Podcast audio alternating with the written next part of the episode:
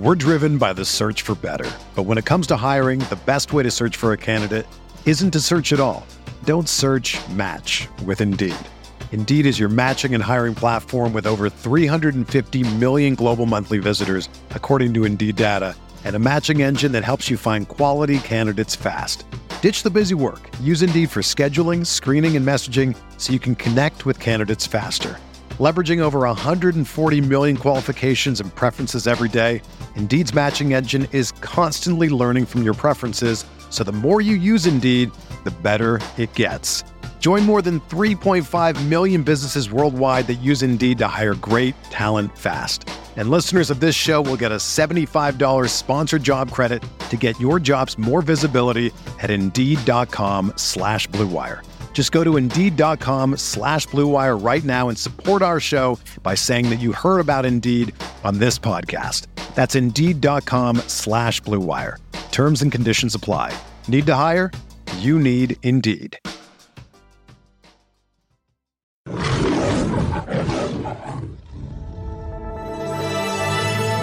Blue Wire. NFL Draft, the Detroit Lions select Jahmyr Gibbs, running back, Alabama. Goff looks, Goff throws, caught inside the one, fighting for the end zone, and getting in for the touchdown, Detroit Lions. Amon-Ra St. Brown. The snap, he's got it, wants to throw. Wentz looks, looks, pressure comes. Wentz hit, sack, back inside the 20. Aidan Hutchinson, that's number two. Yo, what is going on, guys? Welcome back to the Pride Podcast, episode 308 on the Blue Wire Network. I am your host, Tyler, joined with my two guys, as always, Mr. Malcolm Hart. Here, boys, how we feeling today? I'm feeling good, man. It's been a nice Wednesday today, right? We got the Lions coming up on Sunday. I'm feeling good. Malcolm, what's up with you, brother? Woo! What is going on, guys? Yo, um, I'm I'm slowly recovered from um last week's game, uh, but uh, I'm here. I'm getting ready to start. You know, we have week three. Let's go, man. Yeah, no, that game was rough, dude. And it like I'm I've pretty much turned the page, you know, this Wednesday. It's like all right, Monday, Tuesday, soaked in all the Seahawks. Turn the page now. We got Atlanta this week, home game, one and one. Time to bounce back, but it's a good team, and we got a special guest to help us break down the Atlanta Falcons. We got my man Will McFadden. How you doing, my man? Uh, I'm doing well, guys. Thank you so much for uh, having me on. I'm just trying to figure out: Am I coming into waters where you all are going to be gracious to us for knocking off the Packers one week, or is it just already, Yes, absolutely, you know, no niceties? like we're full on. It's game week. We're at each other's throats. I'm trying to get a read on that. No, uh, definitely. Uh, thanks. We, we appreciate it.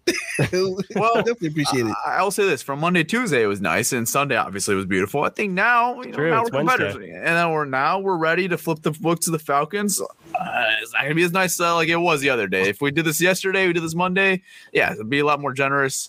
Um, but um, Will, obviously you cover the Falcons. Where do you cover the Falcons at? Where do where can people find you? At? Yeah, so I am a host of Bleav in Falcons on the Bleav Network with Ovie Mughelli. Uh, he and I recap each Falcons game, and those go up bright and early Monday morning. And then a Thursday show, which uh, will be dropping tomorrow morning, uh, kind of previewing each matchup. So y'all can check that out if you want to hear kind of our take on the Lions from the Falcon side. And then I am a writer over at the Falcoholic. Also, tomorrow morning, I do kind of a, an extensive look at all of the Falcons' remaining opponents and kind of how they did the week before in kind of like brief snapshots. So, again, if you want to see our look on the Lions and, you know, a little bit of what we're thinking in terms of X factors, offensive, defensive players to look for, go ahead and check that out. Will, real quick question, man. Um, right now your, your Falcons are two and zero. D- Did they like exceed the uh, expectations right now, or this is, something that you guys already kind of expected in the offseason? Yeah, you guys are going to start two and oh? zero. Well, I don't know if the two and O part specifically was on the radar. I think I think early, early on, right when you're when the schedules first come out and you start looking at it, and we don't know anything in terms of really how the offseason is finished, injuries, all that stuff. But we looked at it and said, okay, Bryce Young and then Jordan Love. If you're going to get Bryce Young, get him in his very first start. If you're going to get Jordan Love, get him pretty early. That's start number two. So th- from that standpoint, I do think there were some Falcons fans who were like, cool, 2 0, let's do it.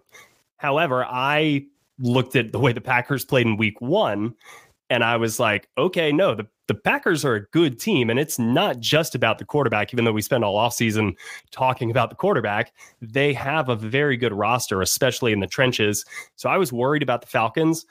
The Falcons could have lost that game in so many different ways uh, last week, but they didn't. They won. So I think that I kind of always expected them to maybe start one and one. That felt more correct to me. That they started 2 0, I think is a testament to the resiliency and the kind of culture that they are building here. But big picture, the expectation has been all season playoffs. You know, if if the division title is there, that's kind of I think a cherry on top, but like you got to reach the playoffs. And I think increasingly a lot of people are expecting to win one playoff game when you get in there. So they're they're definitely wanting to see a return to the postseason, however that comes. But that is pretty much the expectation in Atlanta. For sure. That's similar here in Detroit. We want to get a division It win. is. Um, and we also want to go to the play. We don't just want to get bounced. We want to win maybe a game or maybe two. Who knows? Like once you get in, you never know what could happen. Especially with coaches like Dan Campbell and like Arthur Smith, right? Arthur Smith's Titans, when he was there, they they were knocking off the Ravens when it was like Lamar Jackson's MVP year. They were frisky in the playoffs and just a Right. tough out. And so I think that's kind of the identity that they're hoping if if it's here in Atlanta and that's what this team is, then yeah, that does carry over uh, to the playoffs in kind of the same fashion. All right. Let's talk about these injury reports for both these teams. Peter, what's the Lions injury report looking for? And then we'll ask you the same question about the Falcons right after. Tyler, you sure you want me to read this right now? Um, I was, um, yeah. I got you. All right. Go Uh, Taylor, left tackle Taylor Decker with an ankle injury didn't practice. Uh, safety Kerby Joseph with a hip injury didn't practice. Running back David Montgomery thigh didn't practice. Manuel Moseley uh, suffered a setback. He didn't practice. Amon Ra with a toe didn't practice. Big V with a knee didn't practice. Josh Reynolds with the groin was limited. He's Antoine. Green, um, he was uh, game day concussion protocol evaluation. He was a full practice, and Frank Ragnow, obviously the toe he's been dealing with all year. He's full. Um, one thing I will say though, Amon Ra and Kerby Joseph did return to the game, and they played. They played well. Uh, so I think they'll play. I think it's just kind of a rest day for them. We'll see what happens though. Yeah, I mean, I think it's fair to say Wednesday. We always talk about it. Is that it's like not the fair estimate of who's going to be in and out. I think you get a better estimate usually by Thursday and especially by Friday when those injury game designations come out. So when you got the questionables, uh, the probables, doubtfuls, whatever. So we'll know better definitely for Thursday or Friday. So stay tuned for that on our Sunday live game show. Will, what's the Falcons report looking for? I heard it's not as long. It is not as long uh, and it is much more favorable. So they have uh, cornerback Jeff Okudah, who has been dealing with an ankle injury pretty much since the beginning of training camp that has sidelined him. He was a full participant in practice uh, today. So that is a great sign. It's the first time he's been a full participant. Troy Anderson, who missed this last game as he was in the concussion protocol, uh, he didn't actually come out of the first game. He was entered in the protocol afterwards. He came into the facility and just wasn't feeling right. So they did it as precaution. He missed uh, the Packers game, but he was a full participant on Wednesday as well. And then the only other person appearing on it uh, who did not practice was Calais Campbell, but that was because of a veteran rest day. So it looks like that is going to be the plan for him on Wednesdays moving forward. Notably, not on it was Cordarrelle Patterson, who was a full participant uh, for most of, if not all of last week. Uh, my memory fails me on that, but he was not even listed. So I would fully expect to see Cordarrelle Patterson make his debut for the Falcons in Detroit this weekend. Well, the first thing that comes to my, top of my mind, you said Jeff Okudah, and full participant hasn't played a game this year. Obviously, we know about Jeff Okudah. We drafted him third overall in 2020, and you know it just ends up always being like this. It feels like making his debut versus the Lions, which you know it just it has to be that way, right? What are Falcons fans' expectations for Jeff Okudah? It's kind of tough to tell, I think, because it's been a little bit um, you know, when he came and he was in training camp, I think the early returns among us reporters who could see it were all right, he's he's steady, he's maybe a little above average, but certainly kind of not the Jeff Okudah that I fell in love with in the draft process coming out. I mean, he was it, AJ Terrell's in the same exact draft class. I no question in my mind, I was sold on Jeff Okudah. So when he came and or when the Falcons, you know, acquired him, I was like, let's if you're gonna bet big or swing for like a lottery ticket, I was so on board. But that wasn't exactly the player that I saw in training camp. I saw, you know, more of a, a just a good, solid player in all facets, but not like spectacular in anything. Then the injury happened. So a lot of fans just haven't even been able to see Jeff Okudah yet. And it's not like we saw flashes in the preseason, then he was out. So everybody's just kind of waiting to just know what to make of it. And it's not a marquee position like, you know, quarterback. They there is I said I said cornerback, I meant quarterback. Uh, but we've already got AJ Terrell, Jessie Bates, like like you guys said, has been playing well. Richie Grant's like did, the members of the secondary are getting enough attention that it's not just when is Jeff Okudah coming back. That being said, they could definitely use him. Tre Flowers, who has been their reserve corner, had a pretty rough game on Sunday against Green Bay, even though they were missing Christian Watson. And, you know, they've got Mike Hughes, who is kind of waiting in the wings, but Jeff Okudah was brought here for a reason. And if they hit on that, AJ Terrell and, and Jeff Okudah in a secondary that's already the second best uh, pass defense in terms of yards given up per game and per play. Obviously, that's just two games, but if Jeff Okudah comes in and is above average, we're talking about a unit now that is a strength for this defense, not a liability like it was two years ago. This is a real legitimate strength. So it, I think people are very excited to see Jeff Okudah come back out on the field, but I do also think that they would understand if he's brought out on a pitch count, if he's worked in slowly, because it's not like he was a superstar before the injury. And the Falcons do tend to take a cautious approach when it comes to player health. And so I think it's all of that. I know that was a big, long, rambling answer, but he's kind of a complicated player so far down here in Atlanta, as you guys know very well from uh, his time up there in Detroit. Oh yeah, we can't wait. We actually, um, we're actually hoping that he plays.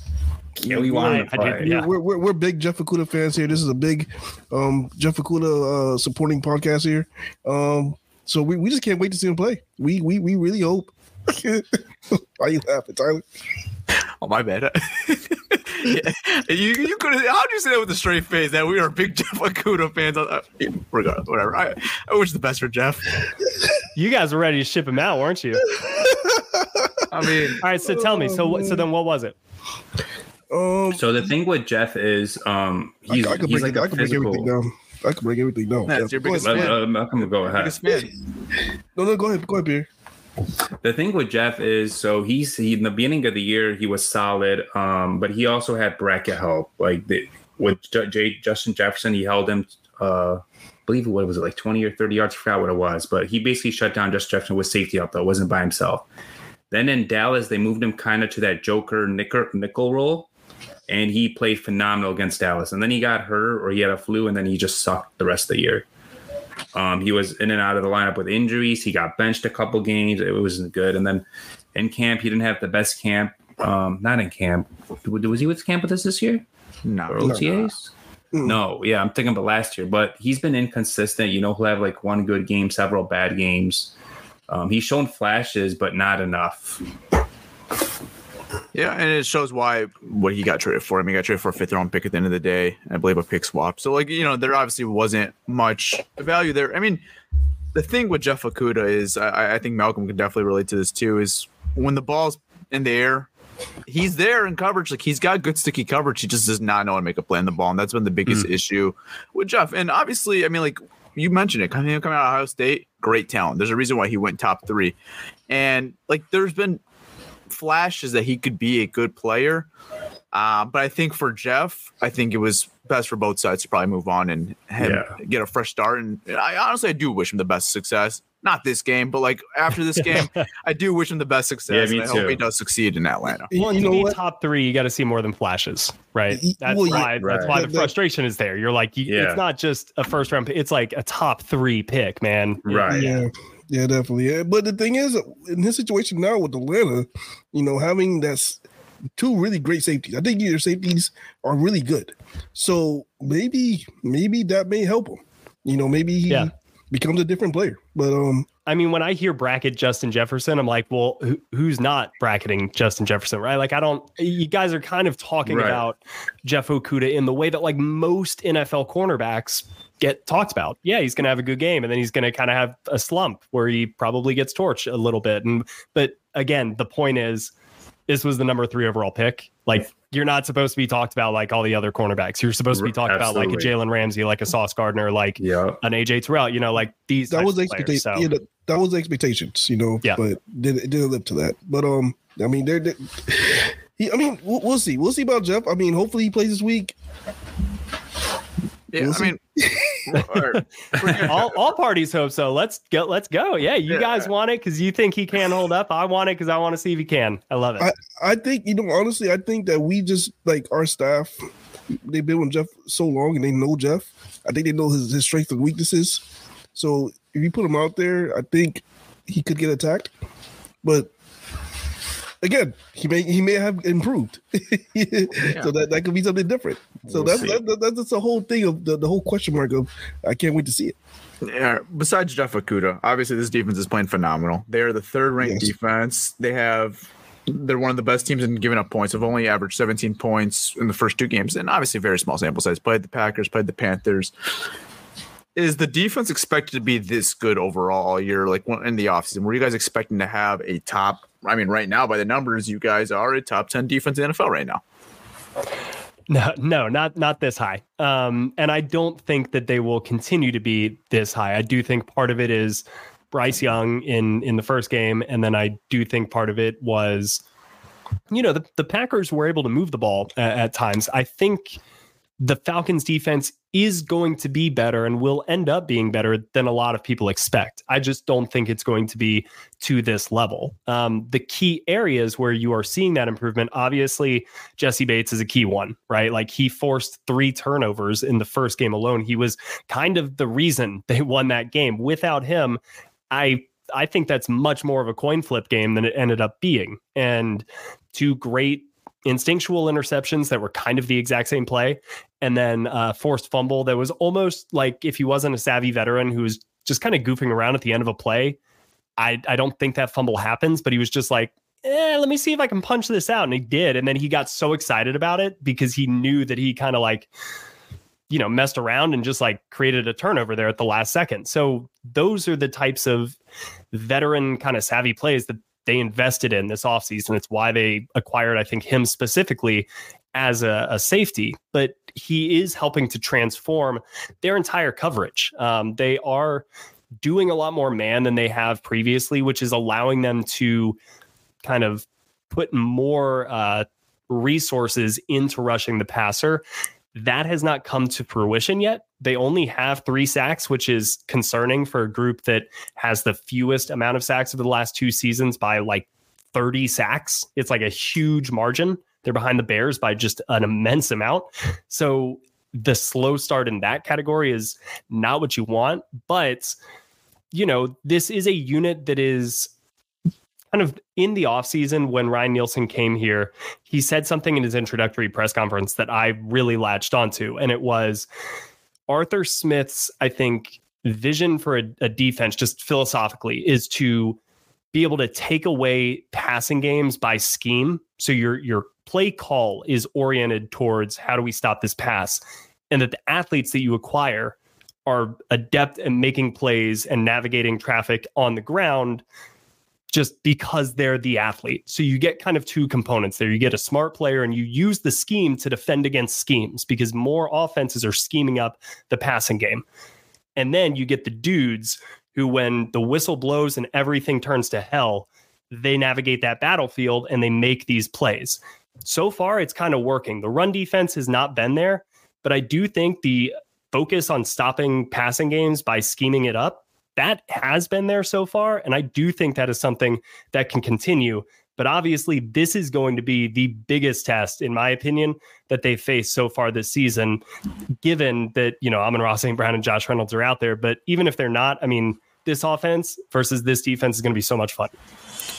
I, agree 100%. And that's, I think, going to be a very good match to watch because the Lions passing offense has been very, very good. And you saw that last game for Seattle. The, uh, the passing offense was phenomenal. And with potentially no David Montgomery in this game for the Lions, it's going to be interesting to see how efficiently they could run the ball. I mean, the first two games, they've been okay. I think they've been about pretty much league average as far as running the ball, but you saw there was a hit once Montgomery was out of the game. And uh, Campbell alluded to if Montgomery can't play in this game, that they are going to go to a committee. So they have Jahmyr Gibbs, who, who they obviously drafted at the 12th overall pick this year. Craig Reynolds, and then they promoted Zonovan Knight from the practice squad. So if Montgomery can't go, you can expect some type of committee within those three backs in this game.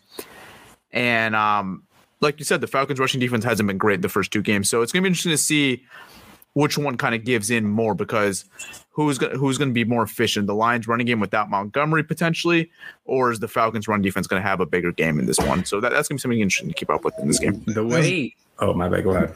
I was going to say that's very interesting because I didn't think that the Falcons' running defense was probably a weak point. Because when I, I tuned into the game, I tuned in and watched some of the game last week, and they just look fast, man. The, the whole defense, like the linebackers flying around, I saw them blitz uh, J- J- Jordan Love. I was like, man, this is this is a defense.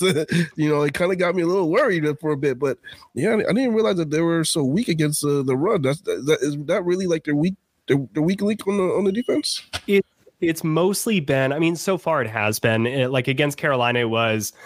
I think missed like gap assignments. Uh, maybe as the gaps move, right, a linebacker goes actually half a gap over than where he should, and there's a little bit of daylight that the running back finds, and he pops in the safeties, and so they play a lot of man on the back end. So as you're getting some of these plays with that are basically run plays, but with passing elements tagged onto it, that man kind of coverage comes into effect a little bit. And so, because the Falcons rely on these athletes really to, to stop the run, if somebody misses their gap, like there, there's just not a ton of help behind that. So that's what you saw kind of in week one. And then in week two, it was, I think the Packers have a very good run design. And, I, you know, I think you just get one game where there was some issues, some leaky yards. They got to get it cleaned up maybe they did against Green Bay, and we just don't know yet because Green Bay gets paid to do that too, and they do a very good job. And AJ Dillon was kind of running like a madman up the middle. So who knows? Like I think this will be, especially if David Montgomery's out, this will be a better litmus test for whether the Falcons got some of those issues fixed. Right. Um, obviously, as far as your pass defense, we all know about AJ Terrell, and you alluded to him a little bit before, and saying like, you know, he's obviously a, a true number one corner, and it seems like when you play the Falcons and you're trying to pass the ball, you don't go towards AJ Terrell's side. Now, is there maybe a weakness that the Lions could potentially look for this Sunday uh, as far as that passing defense? You know, I, I do think that you can go to AJ Terrell's side. So I don't want to necessarily put that off the table. He is not the shutdown island corner. He's just a very well-rounded, good corner, right? Like he he makes plays in the run game. He it, like can kind of follow receivers, move inside and outside. Like he just has a good well-roundedness to his game, and he does everything at a high level. But he's not. I'm taking a dude off the off the board because there are games when, especially against bigger receivers, so he may match up a little bit better against you know your receivers kind of fall into his wheelhouse more than like Mike Evans, who gives him a lot of trouble. Um, but I would say that going back and rewatching the Falcons Packers game, I was disappointed in how Dee Alford, who is their nickel corner, played. Um, he was matched up against Jayden Reed, who obviously had a, a, couple of touchdowns in that game. And uh, Dee Alford, uh, going back and looking at it, just looked like he was out of sync a few times, like not communicating well with the defense, didn't get the play call or wasn't just locked in as, as much as he usually was. He's a former Canadian Football League player who was here in Atlanta last year, did really, really well in a small role. And then in training camp was like one of the stars, if not the star of camp. So the slow start isn't something I necessarily saw coming, but he would be somebody that they could certainly look to try to get some matchup advantages against. And then that number two spot, I mean, Tre Flowers, if if he's playing a majority of the game, whether Jeff Okudah is back in on a snap count or just he's out again, that's that's somebody that they could definitely target. I mean, the Packers in the second half kind of went after Tre Flowers a lot and had a lot of success. The Falcons obviously adjusted in the fourth quarter and and took something away from the Packers, but they they're not unbeatable in the secondary. Yeah, and I'm with you there too. Like just looking at their past two games, like nothing against your defense, but I don't think Carolina's passing attack, and I saw them the other day. I don't mm-hmm. think it's that. I mean, their O line is not good. It's just not. It's not there. You don't really have much receivers, And then you look at the Packers, it's like they don't really like take deep shots. It's kind of like to play to Jordan Love's strengths, you know, those quick passes, get the ball out of his hand, get him going a little, get him, which is the Lions. I think the Lions have a more um, wide open passes. Like they could go deep, they could go short, they could attack the middle, they could attack. They they do everything in Ben Johnson's scheme. And if you play man, Ben Johnson loves to dial up those crossing routes, those mesh routes, those post Mhm. routes, because those are man beaters that the guys could get off his guy. So I do think um, it's gonna be a fun matchup to watch, like you said. But I do agree. Outside of Terrell, I think the other guys you could attack him a little. And, and Will, from my understanding, that AJ Terrell is not a type of corner that trails receivers, right? Like he's not going to be the type of guy that like will trail receiver on the left, right side, or even go in the nickel. Because Amon Ra is obviously mainly a nickel. I mean, a Yeah. slot receiver. he he has before. Um, there there have been matchups, and last year he started doing it at the beginning of the year. I think a lot more um, than he had ever before. But he's most comfortable being on the left side of the defense, so the right side of the offense. Um, and typically that's where he stays. He can come inside again, but not not necessarily the the tight tight split. He'll more kind of move in a little bit inside of the hash or a little bit inside of the numbers rather. But yeah, that, that's kind of where you'll find him. So I'll I'll be interesting. oh, so so well. Did you know if they play more of a um two safeties high or they play more of a single safety um in the middle? Yeah, I mean, so down the box. this is this is where when I'm talking about kind of the strength of the secondary and saying that the the play of the Falcons pass coverage I think is really good. I'm not necessarily saying that the individual members of the secondary are very good. Part of that has to do with the scheme. And so the Falcons mix it up very well, or at least they have so far, and they disguise it uh, to a great deal. You know, you'll see Jessie Bates down in kind of at the linebacker level pre snap, and then ball snapped and and maybe he rotates over to even where Richie Grant was and they bring the nickel corner back to the and they almost run like a like a uh, cloud cover or something like that. And there's just every single play is is changing. When you're saying there's a lot of movements uh, on the Falcons defense it's because there is. Like when the ball is snapped everybody it seems like all 11 guys are running somewhere like not just sitting there and reacting. It's not really a reactive defense.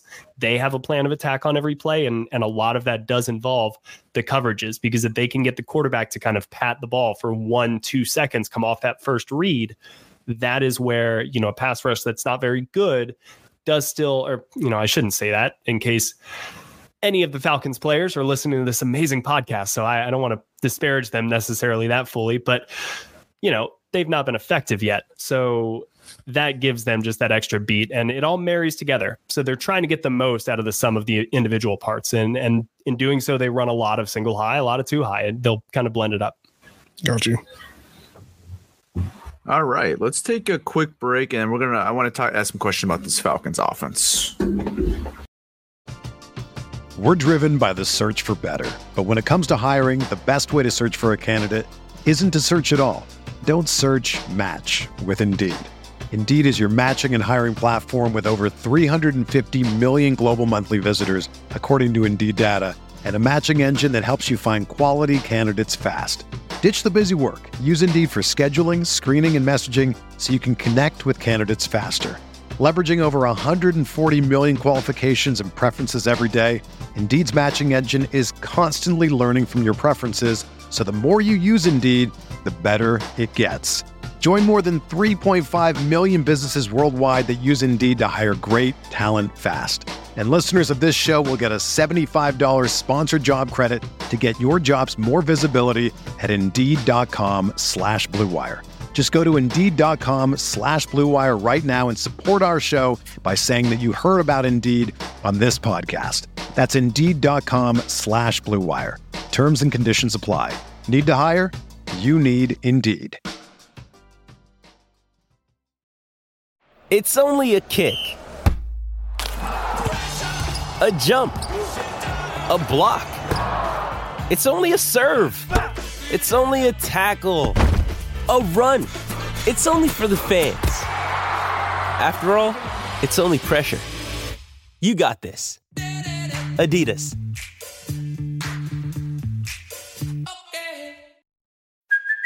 Hey, it's Kaley Cuoco for Priceline. Ready to go to your happy place for a happy price? Well, why didn't you say so? Just download the Priceline app right now and save up to 60% on hotels. So, whether it's Cousin Kevin's Kazoo concert in Kansas City, go Kevin, or Becky's Bachelorette Bash in Bermuda, you never have to miss a trip ever again. So, download the Priceline app today. Your savings are waiting. Go to your happy place for a happy price. Go to your happy price, Priceline. Another day is here, and you're ready for it. What to wear? Check. Breakfast, lunch, and dinner? Check. Planning for what's next and how to save for it? That's where Bank of America can help. For your financial to-dos, Bank of America has experts ready to help get you closer to your goals. Get started at one of our local financial centers or 24-7 in our mobile banking app. Find a location near you at bankofamerica.com slash talk to us. What would you like the power to do?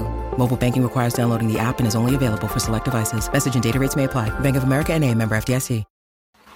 All right, we are back, guys. Now we're here to talk about this Falcons offense. And now, Will, the first question I got obviously, you drafted Bijan Robinson in the first round. I know he's an electric player.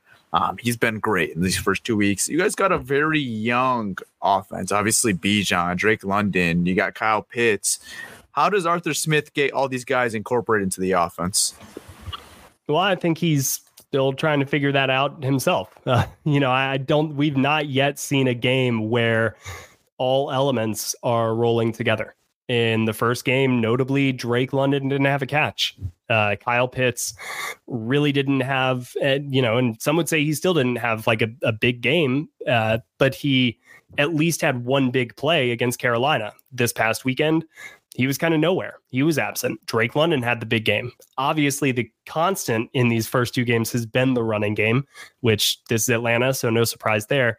Bijan Robinson looks to be already kind of the best player on this offense, or at least the the good player that is going to be used the most. So that has been really exciting because everybody wants to see Bijan and, and what we've seen so far. Everybody wants to see more and more and more of him. Like if they gave the ball to this dude 65 times in a game, every single play, I don't think people would be upset at it. And I, now, though, because we know what he can do, and that was part of the excitement and the allure coming into the season, the questions are starting to turn to the other guys, right? Like, all right, so now Kyle Pitts, like, what are you doing? Why, like, why aren't we winning these by multiple scores against Green Bay? Because we're not using pieces, you know, two, three, and four.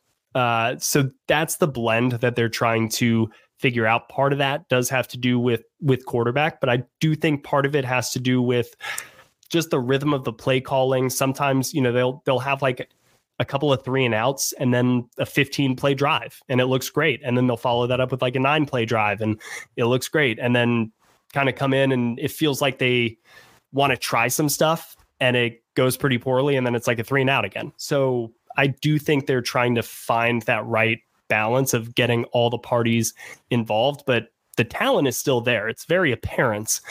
They're just not necessarily maximizing it the way that I, again, I feel like they kind of are on defense now it is still a little bit more disjointed offensively for Atlanta. They just happen to have an amazing run game they can fall back on.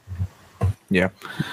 I, I want to see on Sunday how this Lions defense looks against tight ends because that's one thing, especially last week. We had a very, very difficult time of stopping tight ends. It didn't really matter who it was. If it was Noah Fant, Colby Parkinson for the Seahawks, we, we had no answers for them.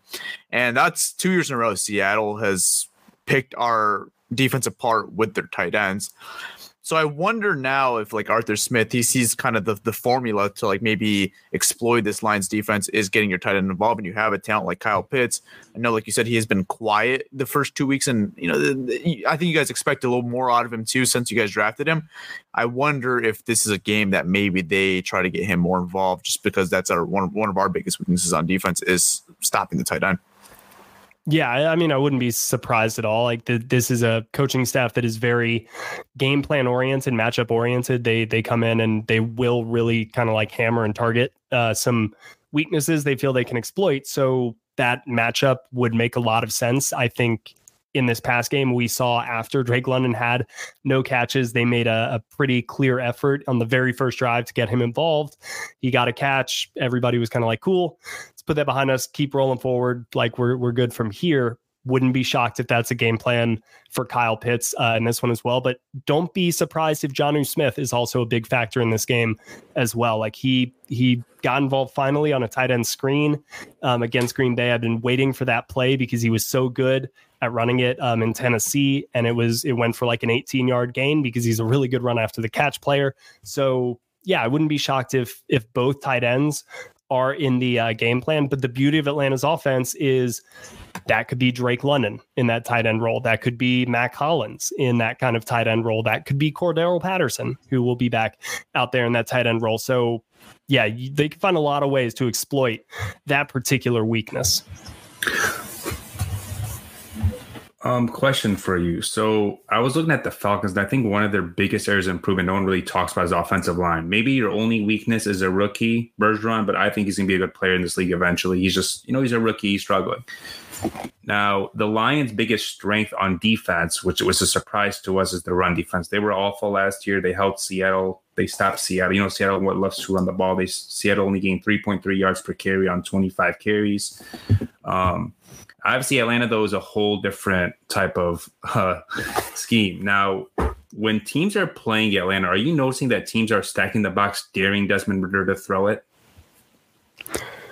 Um, you know, it's been hard so far early to really tell whether like it's just they're selling out, playing and play out because I, I do think that the Falcons do a good job. Part of the reason why they they have these bigger receivers and they kind of keep everybody in tight to line of scrimmage is that is the best way to break some of these tendencies and to really keep defenses guessing. So they almost invite every like they want everybody in tight to that box, including their own guys. Like, let's get everybody on in here. So for that reason, yeah, you're going to see when you when you just kind of look in between the numbers or in between the hashes in this game, it like it's going to be most of the players because they're not one of the like the Lions will split it out. The the Chargers will kind of spread everybody out. The Packers at times spread everybody. The Falcons bring everybody in tight.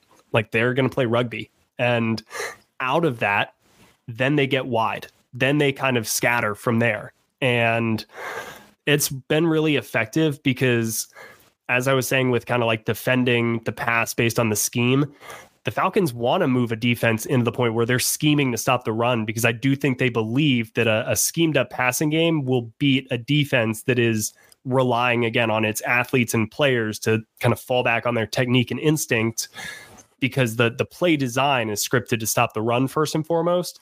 And you know, we have not seen that work, I think, to the level in theory that it should, but that has more to do with the quarterback, more to do with some of the miscues between the players themselves. But you'll see a lot of uh, Detroit's defenders in the box on on Sunday. I'm pretty sure of it. I mean, I think I think what the goal is personally going to be because um, I mean we've seen Desmond Ridder play. He's been up and down. You know, he's still a young player. It's only his third career start coming in. Um, I could see like the Lions just daring him to throw the ball. Um, because when that happens, you know, like it does Ridder have it? Could he make those throws? Like, what are your thoughts on Ridder through his first two games? I feel like he's up and down, maybe more down than up. But uh, you cover the team. What are your thoughts on him? I think his down moments have been worse than his up moments. I don't know if there have necessarily been more. I just think they stand out a little bit more. I mean, the the first quarter against Green Bay was was really bad. Like there's not a way to sugarcoat that. He threw a ball that, you know, they'll they'll say that and this is probably true in a lot of ways. He couldn't step into. He was getting kind of hit as he as he made the throw, but like I've seen NFL quarterbacks get more on a ball out of that and and it was just kind of floating up the decision making at times it does feel like he's maybe going making it a little bit harder on himself than he has to like there are some open options underneath where you see kind of the quarterbacks once they do get over that first initial anxiety of like having to prove that they're good and belong in the league when you see them settle down is when they actually start going to those shorter options a little bit more. And that's not a bad route, like a bad choice. You just have to know when to sprinkle it in. And that's what the great players like an Aaron Rodgers or Tom Brady or Matthew Stafford, like at points in his career, were pretty good at just knowing, all right, that's here. You're going to give that to me. Thank you. Now it's second and three.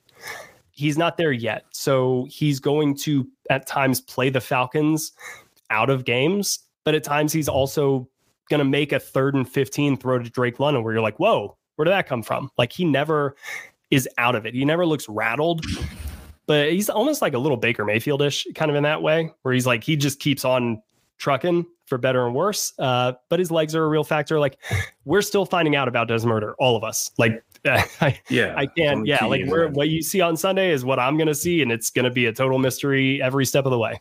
I mean, I- I'm gonna say this, man. I'm, I don't know why I'm a little worried, man. And and the thing is, right now, uh, even though Desmond Ridder hasn't had his best game, I think his legs may cause us a problem because our defensive coordinator um is kind of, I don't know the best way to say this as It's far his as biggest um, kryptonite. Yeah, when he played against guys that could can move and, and run out the pocket and, and make some yard with their feet, he doesn't know what to do with that. So, uh, I mean, if Desmond Ridder goes off, I'm gonna lose my shit. So I'm, I'm not gonna lie, man. I'm, I'm, I'm, I'm gonna I'm gonna be at a different le- level of anger if if Aaron Glenn allows this to happen, because I think the first game he threw for like a little over 100 yards, and then Yeah.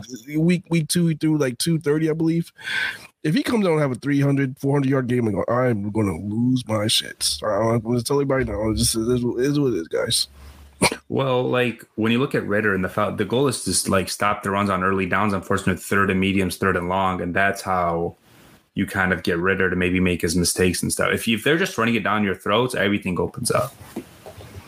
That's the you got to stop the run first. I just, man, I mean, last week was, I mean, uh, the reason why I'm saying is because last week was rough. I mean, we, we watched Geno Smith carve us to pieces. And it was just like the secondary, just everybody looked lost in the secondary. I just want to see if this defense, this secondary, Aaron Glenn, the, our defensive coordinator, makes adjustments and can do something to prevent us getting carved up again. I don't Yeah, want to well- see two weeks of getting carved up. Two weeks of getting carved up is not a good feeling, Yeah, Another especially problem- especially at home too. Especially at Another- home, especially against a quarterback who's not used to carving people up. he Yeah, hasn't carved anybody up yet. This is his third start. He, he don't need to. It, this will be his uh, his seventh overall. Oh, seventh overall start. Seven star. Okay. Have you have, have you have, have you seen him carve anybody up? Like like wow like No, but this this also isn't an offense I think designed really to carve people up, or at least not this iteration that we have right now. Um, again, this this is going to be one where they probably want to throw like 28 passes a game, yeah. Like no no more maybe than 30, and it's like even the the designs themselves, it's going to be a lot of two man routes. It's going to be you know a lot of rollouts that have levels concepts but you know maybe the main read is kind of like a nine yard pickup or or it's that two man kind of we're going to take you over the top and we're going to take our shot but they're not really like a slice and dice type of of passing game they're ju- they're just not they're not the the packers you know of of aaron rodgers who are totally comfortable sitting there and just being like we're going to run just slants until you show that you can stop us and we're just going to do it for 80 yards down the field like that's I mean, that's it's not what what we had with Drew. Brees. Like Yeah. that's Let me ask: Are you are you, are you kind of like as as far as like covering the Falcons and being a Falcons fan, and are you worried that they are too one dimensional and they may not have that passing element if uh, you play against a team that could completely take away that running game? And now they're forcing Desmond Ridder to say, "Look, you beat us." Yeah, I mean, for sure. At this point, at this point in his career, yeah. I mean, I but I probably would have said that about a like a rookie year Matt Ryan. Um, and and Yeah. that's not. I would be again more concerned. Like I, for a lot of reasons, I don't know if this team would ever really just say, okay, yeah, like now we are just taking kind of all the tight ends off the field except for Kyle Pitts, but now you're split out wide and we're just totally opening it up because we're down 28 to nothing at the beginning of the second quarter because we kind of saw that against Cincinnati last year and they were down really quickly to the Bengals to a very explosive Bengals off. It was like 17 to nothing or something at the end of the first quarter and they damn near ran the ball as many times as they did in every other game. Like this is just an offense that's just going to do what like they they don't establish the run as kind of like yeah, we're we're putting just enough in the bank so that people don't like give us the withdrawal fee or whatever that you like didn't put enough in the bank each month. So now we're going to like charge you for keeping it with us or however banks work. I don't know. I'm not a finance major, but that's not what this is. It's not lip service to the run game. Like their offense is the run game, and the passing is kind of the ornament on the the tree that is the run game. It's what they're going to do to then like take advantage of all these weaknesses and take advantage of the the fact that like, oh, you thought we were kidding? No, we're going to keep keep keep running the ball. That's where I I say they get in trouble offensively is when they kind of start out a drive with like two pass plays and now all of a sudden it's third and 10, they're still willing to run the ball there. It's just not my favorite pattern of sequences that they could run offensively. I like it when they start kind of getting that that forward momentum in a drive and you get a defense going back a little bit and then you kind of click in the passing game. That's how they work best. So uh, to answer that question, like I don't know if they would even play a traditional type of shootout offense. Like if you the Packers at one point were up very comfortably against the Falcons. Uh, I mean, I think they trailed by like 12 points in the fourth quarter or something, and, and the Falcons just kind of kept trucking and doing what they were doing. Well, so there's that. Yeah. All right.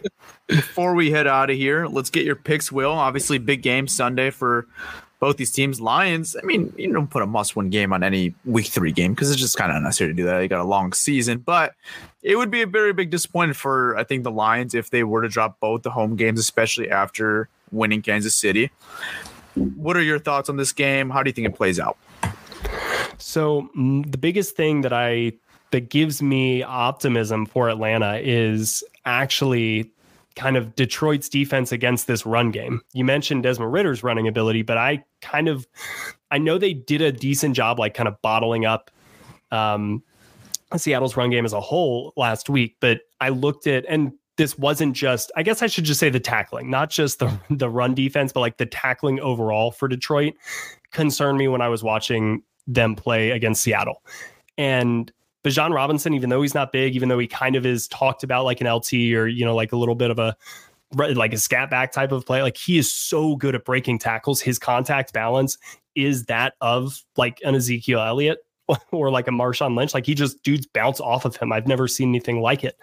So I think that the Lions will have some real issues stopping Atlanta's run game, especially because I think Atlanta is going to be able to get their backs in a lot of one on one situations against defenders. And in that matchup, I give the advantage to Atlanta pretty cleanly, at least just based on what I saw last week in Seattle. That can get cleaned up as well. And I could be eating my own words. But if the Falcons get that rolling, then that's where I think these these tight these tight end issues, these you know Kyle Pitts, Drake London, get them down the field, Mack Hollins. Now you really start to see Atlanta's offense open up, and that's why I think the Falcons will probably have their best offensive performance of the season this weekend, even though it's on the road. I think they're going to kind of come in business wise. And I do think Detroit's going to put up some points, just not as much. I think it'll be like 30 to 24 Atlanta. Wow. Okay. All right. All right, man. There, Let's there, go. there we Okay. go. 30 24 Atlanta. This would be the first 3 0 start for the Falcons since 2017, I believe, right? Uh, yes. Yep. I think they went three and one to start. That was the first season I began working uh, for AtlantaFalcons.com that year. So then they beat Detroit, uh, I believe, in the. I was just going to Second bring that game? game up. Yeah, that was Was the the- third game. Was that Was the it- third game? That was Okay, the that was on the road. 10 Wait, second wait, wait, wait, wait, wait, wait. Was that the game where they 10 second That was the game. Yeah, That that was they the, called that was the ref game. Yeah, that was the ref ref game. The, the, the 10 second runoff game? Because I, was- you know, that's actually funny you bring that up. We were both two and zero going into that matchup at Ford Field, week three. So, I mean, we're, we were almost two and zero in this game. It could almost been the same exact Yeah. situation from 2017 to 2023. But Man, time flies, huh? unfortunately, uh, we didn't take care of business for Seattle. and We don't have the the honor to be two and zero right now, and you know, be playing for that three and zero game. But I remember that was a very intense game. Sad ending for the Lions, but it was a great game uh, between both of us. It was, yeah. I, I remember. I mean, turnovers. I think second half for y'all really helped Yeah. you guys come back. Matt Ryan Yeah. threw like three picks. I think a couple of them were tipped. Yeah, that was that was a fun game. Yeah, it was. All right, Will. Um, boys, got anything else to ask to Will, or we good? Nah, thanks, Will. We appreciate it. Yeah, all right. Yeah, really appreciate Um, it, again, Will, where could they find you out? Yeah, um, you can check us out, Bleav in Falcons, wherever you get your podcasts. Um, you can find my writing over at the Falcoholic. Uh, you can follow me on Twitter at Will McFadden. That's why I usually don't put my handle on the thing because it's just my name. Uh, so yeah, just check out Will McFadden. You can Google me. I'm out there. I'm easy to find. Google Thank me, you Chuck. for uh, for having me on. This was a blast. Yeah, it's Google spelled like uh. Darren McFadden, the former Raiders running back, right? There you go. Yeah. There you go. So, all right. Will, appreciate you coming on. If you guys enjoy the episode, it's always much appreciated if you could leave a five star review. And that is all I got for y'all. I'm out, guys. Peace. All right, guys, I'm out. Peace. All right, it's your boy Malcolm, and I am out. Peace.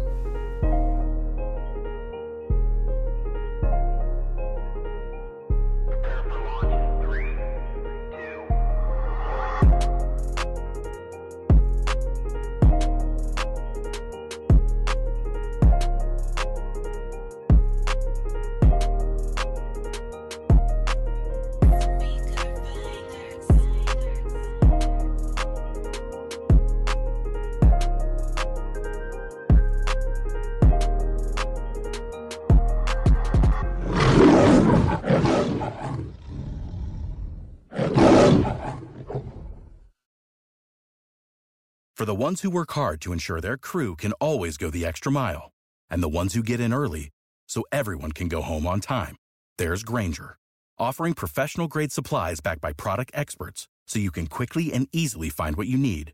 Plus, you can count on access to a committed team ready to go the extra mile for you. Call, clickgrainger.com, or just stop by. Grainger, for the ones who get it done.